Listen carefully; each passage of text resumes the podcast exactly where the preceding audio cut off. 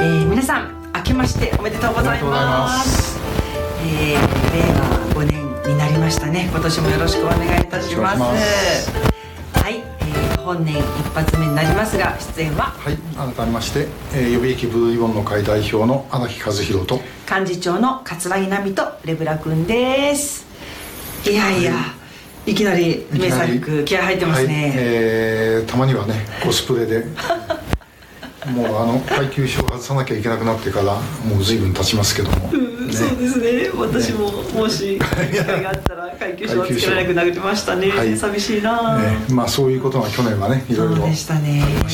はい、去年1年間まず振り返ってみたいと思うんですが荒、うん、木さんいかがでしたか？うんとまあ結局だからね拉致のこと何も動いてないんでい、ね。えー、いくら振り返っても、はい、まあ何もないですね、うんえー、まあみんなそれぞれのねところで努力をしてるんだけども。はい。なんかね毎年同じようなコメントをしなければならないぐらい動かないところが本当に悔しいですね。ですね。まあ、去年あの、ね、新しい試みで、えー、シネマフォーラムということで、奈良から始まりまして、えー、まあ、各地でやって、まあ、それぞれ、あのうちのメンバーも、頑張ってくれて、はい、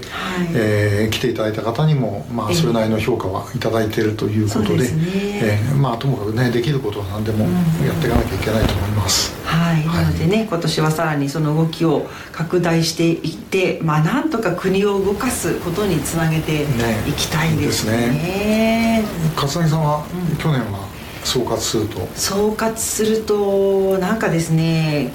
あの石原慎太郎元都知事に始まり、うん、結構大物たちが亡くなっていった印象が強くてですね、まああの結果を出せなかったけれども拉致のことに最優先課題で取り組むといって一応一応と言ったら失礼かもしれませんけれどもリードし続けてくださってた安倍さんも亡くなりましたしあとまあ若干個人的な思いも含めてですけど加瀬秀明先生という魔法師の重鎮の方が亡くなってですね、はいはい、なんか特に加瀬先生には私はすごくこう日本を何とかしてくれよっていう思いを託されたという感覚を強く持ってるんですね。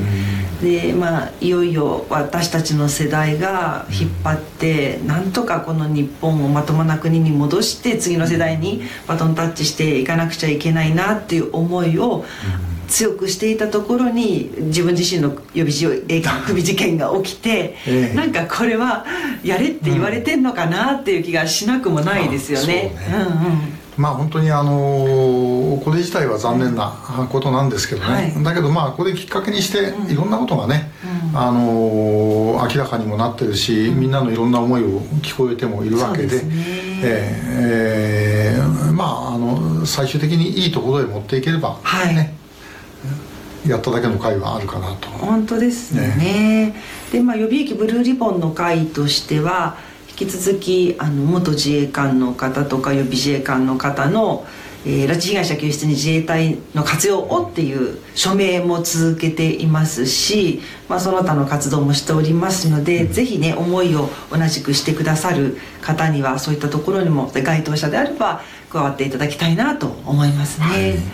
でまあねあのシネマフォーラムもまた、はい、あのやっていくと思いますので、うん、えー、ぜひご協力いただける方は、はいね、ご協力していただきたいということですね。はい、